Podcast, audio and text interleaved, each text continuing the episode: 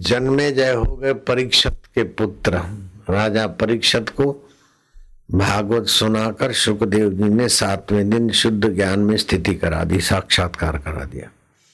वो तो भगवान को प्राप्त होकर शरीर छोड़ दिया। जन्मे जय राज्य करते थे। लेकिन जन्मे जय ने महाभारत की कथा सुनी। तो महाभारत की कथा में आया कि भीम ऐसा तो बिगड़ गए कि जो ही भीम के तरफ़ हाथी छोड़े तो भीम हाथी की सूंड पकड़ के हाथी को घुमा घुमा के, घुमा घुमा के। गुरुत्व आकर्षण नियमों के पार फेंक देते थे। ये वैशम पायन जी सुना रहे थे। जन्मे जय को तो जन्मे जय को हुआ कि ऐसे कैसे हो सकता है? भीम आखिर मनुष्य है। दो पैर वाले और दो पैर वाला मनुष्य हाथी को उठा के घुमा घुमा के ऐसा फेंके कि गुरुत्व नियम के बाहर फेंक दे, ये कैसे हो सकता है? ऐसा बात कहो कि हमारा मन माने, ये संभव नहीं है। तो वैशम पायन जी ने कहा, जा मूर्ख, तुझे शास्त्र और संत की बात पर विश्वास नहीं तो जा। तो संत की नाराजी से, वैशम पायन की नाराजी से जन्मे जय को बहुत तकलीफ़ हुई, बहुत दुखी हुआ। आखिर भगवान वेद व्यास जी के पास गया। कि वो आपके शिष्य हैं और वो मुझ पर नाराज़ है, तब से मेरे शरीर में ये हुआ है, वो हुआ वो हुआ। तो बोले, तुमने उनकी बात काटी, शास्त्र की बात पर अश्रद्धा की? महाराज, ये उन्होंने कहा कि हाथी को पकड़ के फेंक दिया। ये कैसे हो सकता है? बोले, तुझे पता नहीं? तो पूछता कि मेरी बुद्धि में नहीं आता। शास्त्र की बात तो सत्य लेकिन मैं समझू, ऐसा कहो महाराज। तुमने तो शास्त्र की और वैशम पायन की बात ही काट दी। जाओ अभी वैशम पायन को हाथा जोड़ी करो। लेकिन जन्मे जाए, सुनो, कुछ दिनों में तुम्हारे यहाँ एक सौदागर आएगा, घोड़े लेकर। उसमें काला घोड़ा तुम्हें बहुत अच्छा लगेगा। तुम लेना नहीं, लेकिन लोगे। लो तो लो, लेकिन उस घोड़े पर बैठकर तुम दक्षिण दिशा मत जाना, लेकिन तुम जाओगे। दक्षिण दिशा में नदी के किनारे एक सुंदरी बैठी होगी। तुम उससे बात नहीं करना, लेकिन करोगे तुम बात। और फिर तुम उसके मुँह में नहीं फंसना, लेकिन फंसोगे और अपने साथ घोड़े पे बिठा के लाओगे। और उसके साथ तुम विवाह रचोगे। विवाह नहीं, रचना मैं कहता हूँ, लेकिन तुम रचोगे। व्यास जी शुद्ध ज्ञान में क्या होने वाला है भूत भविष्य को शुद्ध ज्ञान में स्थिति वाला जान लेता है।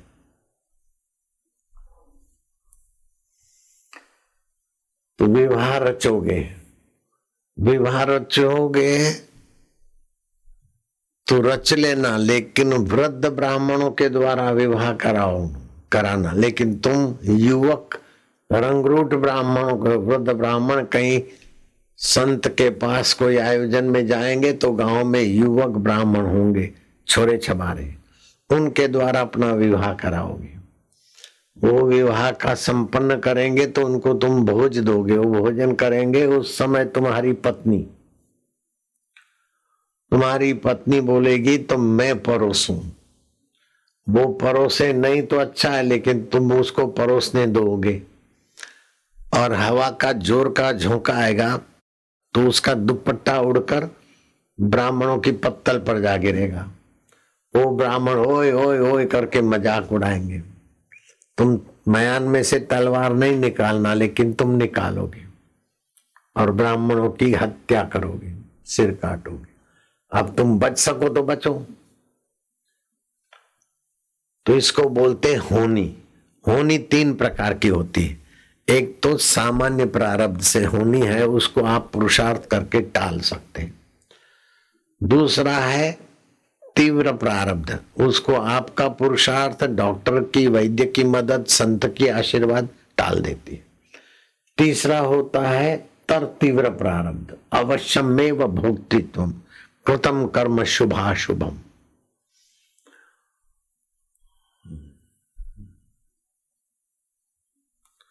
दुखे न लिपेरन नल राम युधिष्ठरा। राम जी जैसे को भी हाय सीता हाय सीता करना पड़ा।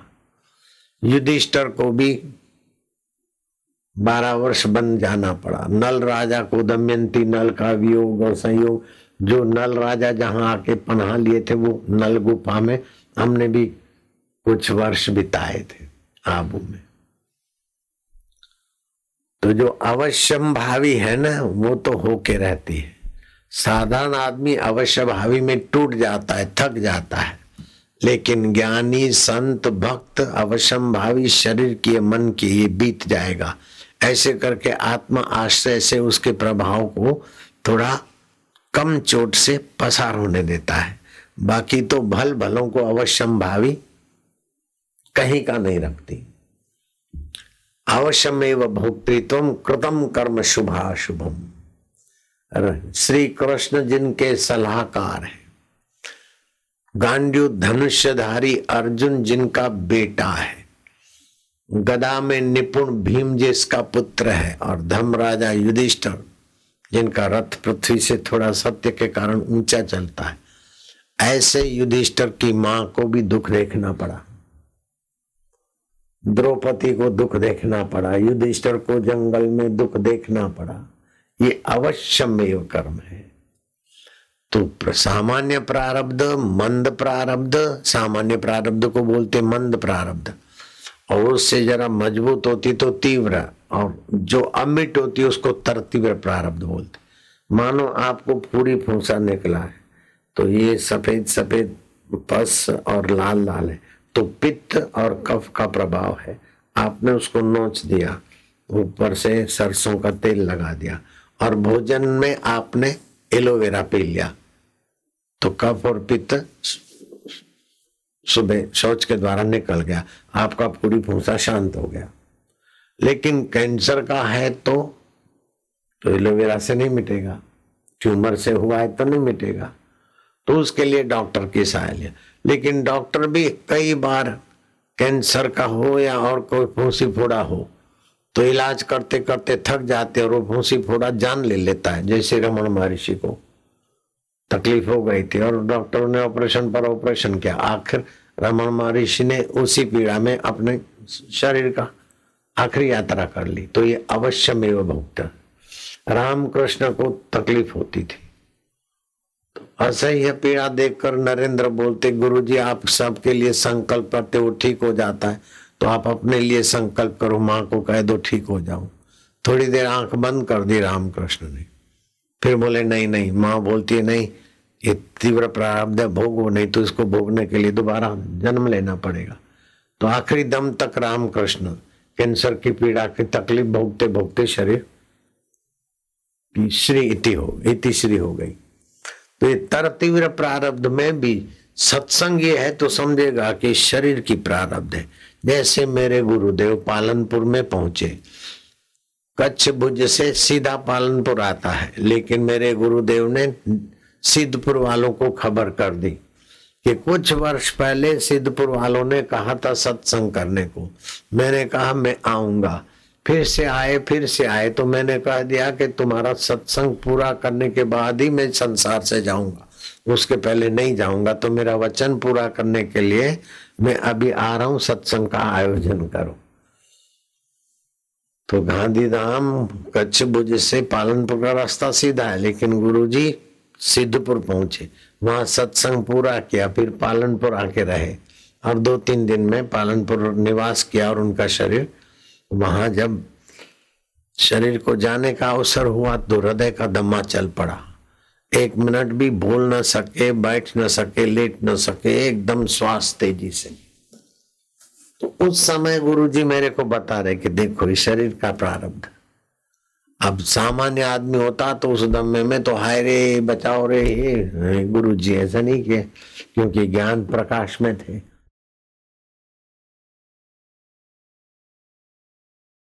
तो कुछ समय के बाद जन्मे जय को घोड़ा हम बेचने वाला मिला, वो घोड़ा लिया। जाना नहीं, दक्षिण दिशा गया। ललना से बात नहीं किया किया। विवाह नहीं रचाना, फिर भी रचा। अब क्या हुआ कि महाराज? वो ललना ने परोसना चाहा। परोसते परोसते जोरों की हवा लगी। अब वेद व्यास जी कहते जोरों की हवा लगेगी, दुपट्टा गिरेगा पत्तलों पर। अब हवा को क्या पता कि कब चलूँगी? लेकिन व्यास जी को पता है, क्योंकि व्यास जी मूल तत्व में है, शुद्ध ज्ञान में। शुद्ध ज्ञान सत्ता से ये पाँच भूत चलते हैं। इन पाँच भूतों को, ये वायु को आप साधारण नहीं समझो, इसमें भी चैतन्य सत्ता है। वायु देवता है, अग्नि भी देवता है। ये किसी को समझाते हैं, डांटते हैं किसी को मदद भी करते हैं। पृथ्वी देवी भी मदद करती है। इनमें व्यक्ति को पहचानने का सामर्थ्य होता है। आप कहीं भी जाओ तो ये पाँच देव तो साथ में ही रहेंगे। कितना भी छुप के करो, लेकिन इनकी साक्षित्व तो रहता है। यमुना किनारे एक साधु रहते थे। उन्होंने जामफल के पौधे लगा दिए। तो युवक लड़का बैल दो बैलों को लेके वहाँ से जा रहा था। है, है छोरा इधर से नहीं जाना। ये मैंने पौधे बोए हैं उधर से घुमा के ले जा। अरे बोले महाराज हम रोज इधर से जाते हैं तुमने आज पौधे लगा दिए। इधर बालू में कोई जामफल होते हैं क्या? मैं तो यहीं से ले जाऊँगा। महाराज ने कहा नहीं नहीं जाने दूँगा। छोरे ने कहा नहीं कैसे जाने दूँगे उठाया डंडा महाराज के सामने। जो डंडा उठाया तो छोरे को कंपन हुआ और चक्कर आया गिर पड़ा और उसके बैल भी गिर पड़े।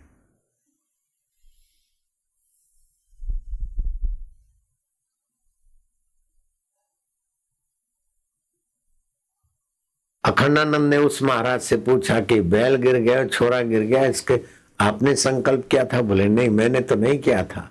लेकिन उसने निर्दोष साधु पर डंडा उठाया तो उसके प्राण देवता, वायु देवता नाराज़ हो गए, उसके बैलों के उनके और वायु देवता के प्रकोप से वो गिर गए। फिर हाथा जोड़ी की और मैंने वायु देवता को प्रार्थना किया तो फिर वो चल के चले गए। और कुछ समय के बाद वो बालू में पौधे लगे पेड़ हुआ और जामफल मीठे मीठे। गाँव के लोग प्रसाद रूप में खाने लगे। तो पृथ्वी ने सहयोग किया कि बाबा ने बोया है।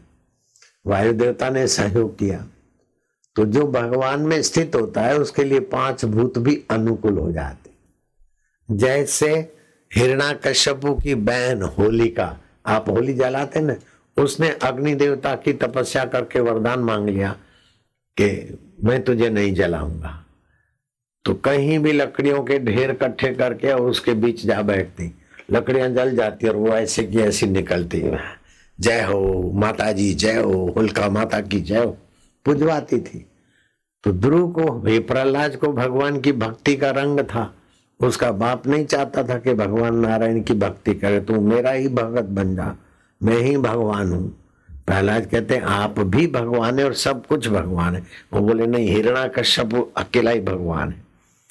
तो बाप बेटे की नहीं बनती थी तो बेटे को मरवाने के लिए हिरणा कश्यप ने अपनी बहन को, पहलाज की बुआ को कहा कि तू पहलाज को गोद में लेकर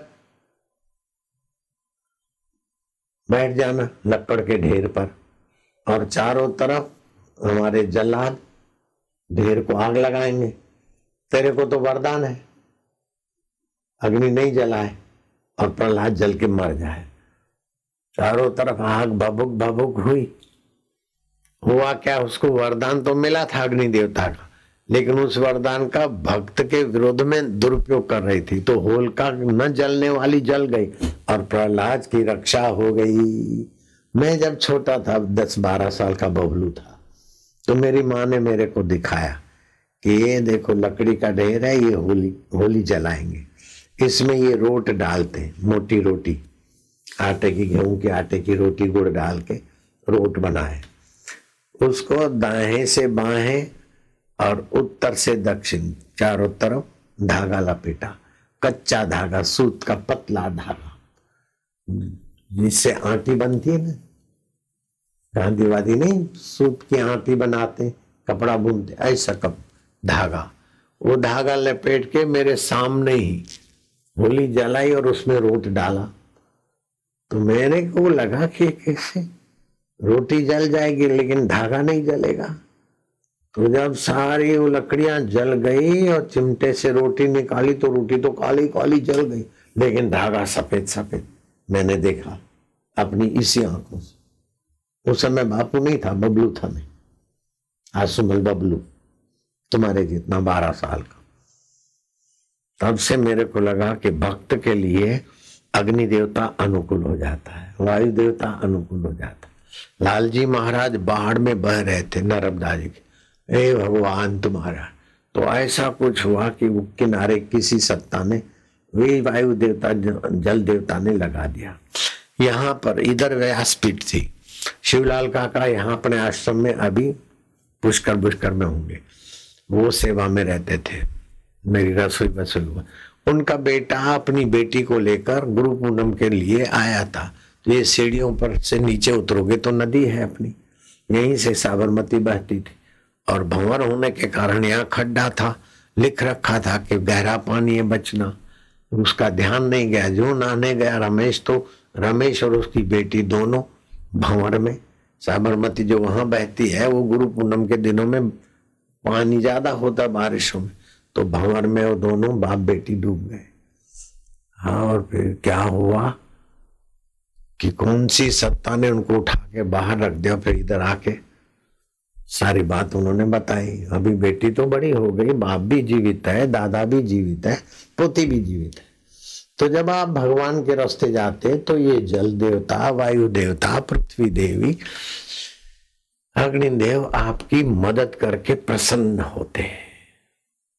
समझ गए? जैसे तुम्हारी माँ की सहेली तुमको गिरते हुए देखे तो अरे बोले तो फलानी का बेटा बचा लेगी। तुम्हारे बाप का दोस्त, तुम्हारा कहीं कुछ गड़बड़ होता है तो बचा लेगा। ऐसे जो भगवान के ये परम प्रेमी है पाँचों भूत तो जो भगवान की भक्ति करता है, उसको पंचभूत अनुकूल हो जाते इसीलिए भगवान के भक्त को ज़्यादा रोग वोग भी नहीं होते, पंचभूत अनुकूल हो जाते। कितना बड़ा भारी फ़ायदा है। अपन चलते फिर उधर। वैशम पायन जी के पास जन्मे जय को भेजा। जाओ, कथा सुनो और तुमको जो कोड़ हुआ है, ब्राह्मणों की हत्या हुई, पश्चाताप हुआ ये कोड हुआ शास्त्र में दोष दर्शन किया, ये किया। अब वो कोड मिटेगा, तुम श्रद्धा भक्ति से सत्संग सुनो और भगवान के होकर सुनो।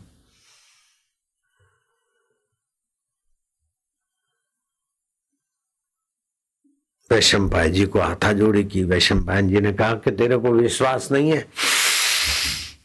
वायु देवता का अनुसंधान किया और हाथ ऊपर करके संकल्प किया तो जो गुरुत्वाकर्षण के नियम के पार जो दिखाई न दे, वहाँ जो अवकाश में हाथी घूम रहे थे भीम ने फेंके थे, उन हाथियों के झुंड में से एक हाथी गिराया, बोले, देख वही भीम का फेंका हुआ हाथी, अब तू देख। मैं सत्संग में बोला था कि भीम आ गए जोश में और हाथियों की सूंड पकड़ पकड़ के आकाश में फेंक दिया गुरुत्वाकर्षण नियम के बाहर, अभी तक घूम रहे। तुमने बोला, ये कैसे हो सकता है? इसीलिए तेरे को ये तकलीफें हुई। अब देखा, बोले, महाराज, माफ़ी माँगता अब श्रद्धा भक्ति से सत्संग सुनते गए और कोड़ मिटता गया। कोड़ मिटता गया, लेकिन थोड़ा सा नीचे रहा, घुटने के तरफ़। वहाँ संदेह किया तो उतना कोड़ रह गया, व्यास जी ने कहा, अभी इतना तू भुगत ले। तो सत्संग में, सदगुरु में शंका नहीं करनी चाहिए, शास्त्र वचन में। और भगवान का आश्रय लेकर पुरुषार्थ करना चाहिए। भगवान का आश्रय लेकर आलसी नहीं होना चाहिए और पुरुषार्थ करके अकेला अहंकारी नहीं होना चाहिए। अपनी मति गति से निर्णय करके चलेंगे तो गिर जाएँगे। इसीलिए वेद भगवान कहता है कि हे प्रभु प्रभु को प्रार्थना करो। हे प्रभु, हमें ब्रह्म ज्ञानियों का मार्ग मिले। हम अपने अंतरात्मा ब्रह्म को जानकर सब दुखों से पार हो जाए मुक्त आत्मा हो जाए। तो बच्चे समझते हो जन्मे जय की कथा सुनी, तुमने प्रहलाद की कथा सुनी, वेद की प्रार्थना सुनी। नारायण हरि हरि ओम हरि हरि ओम हरि हरि ओम हरि।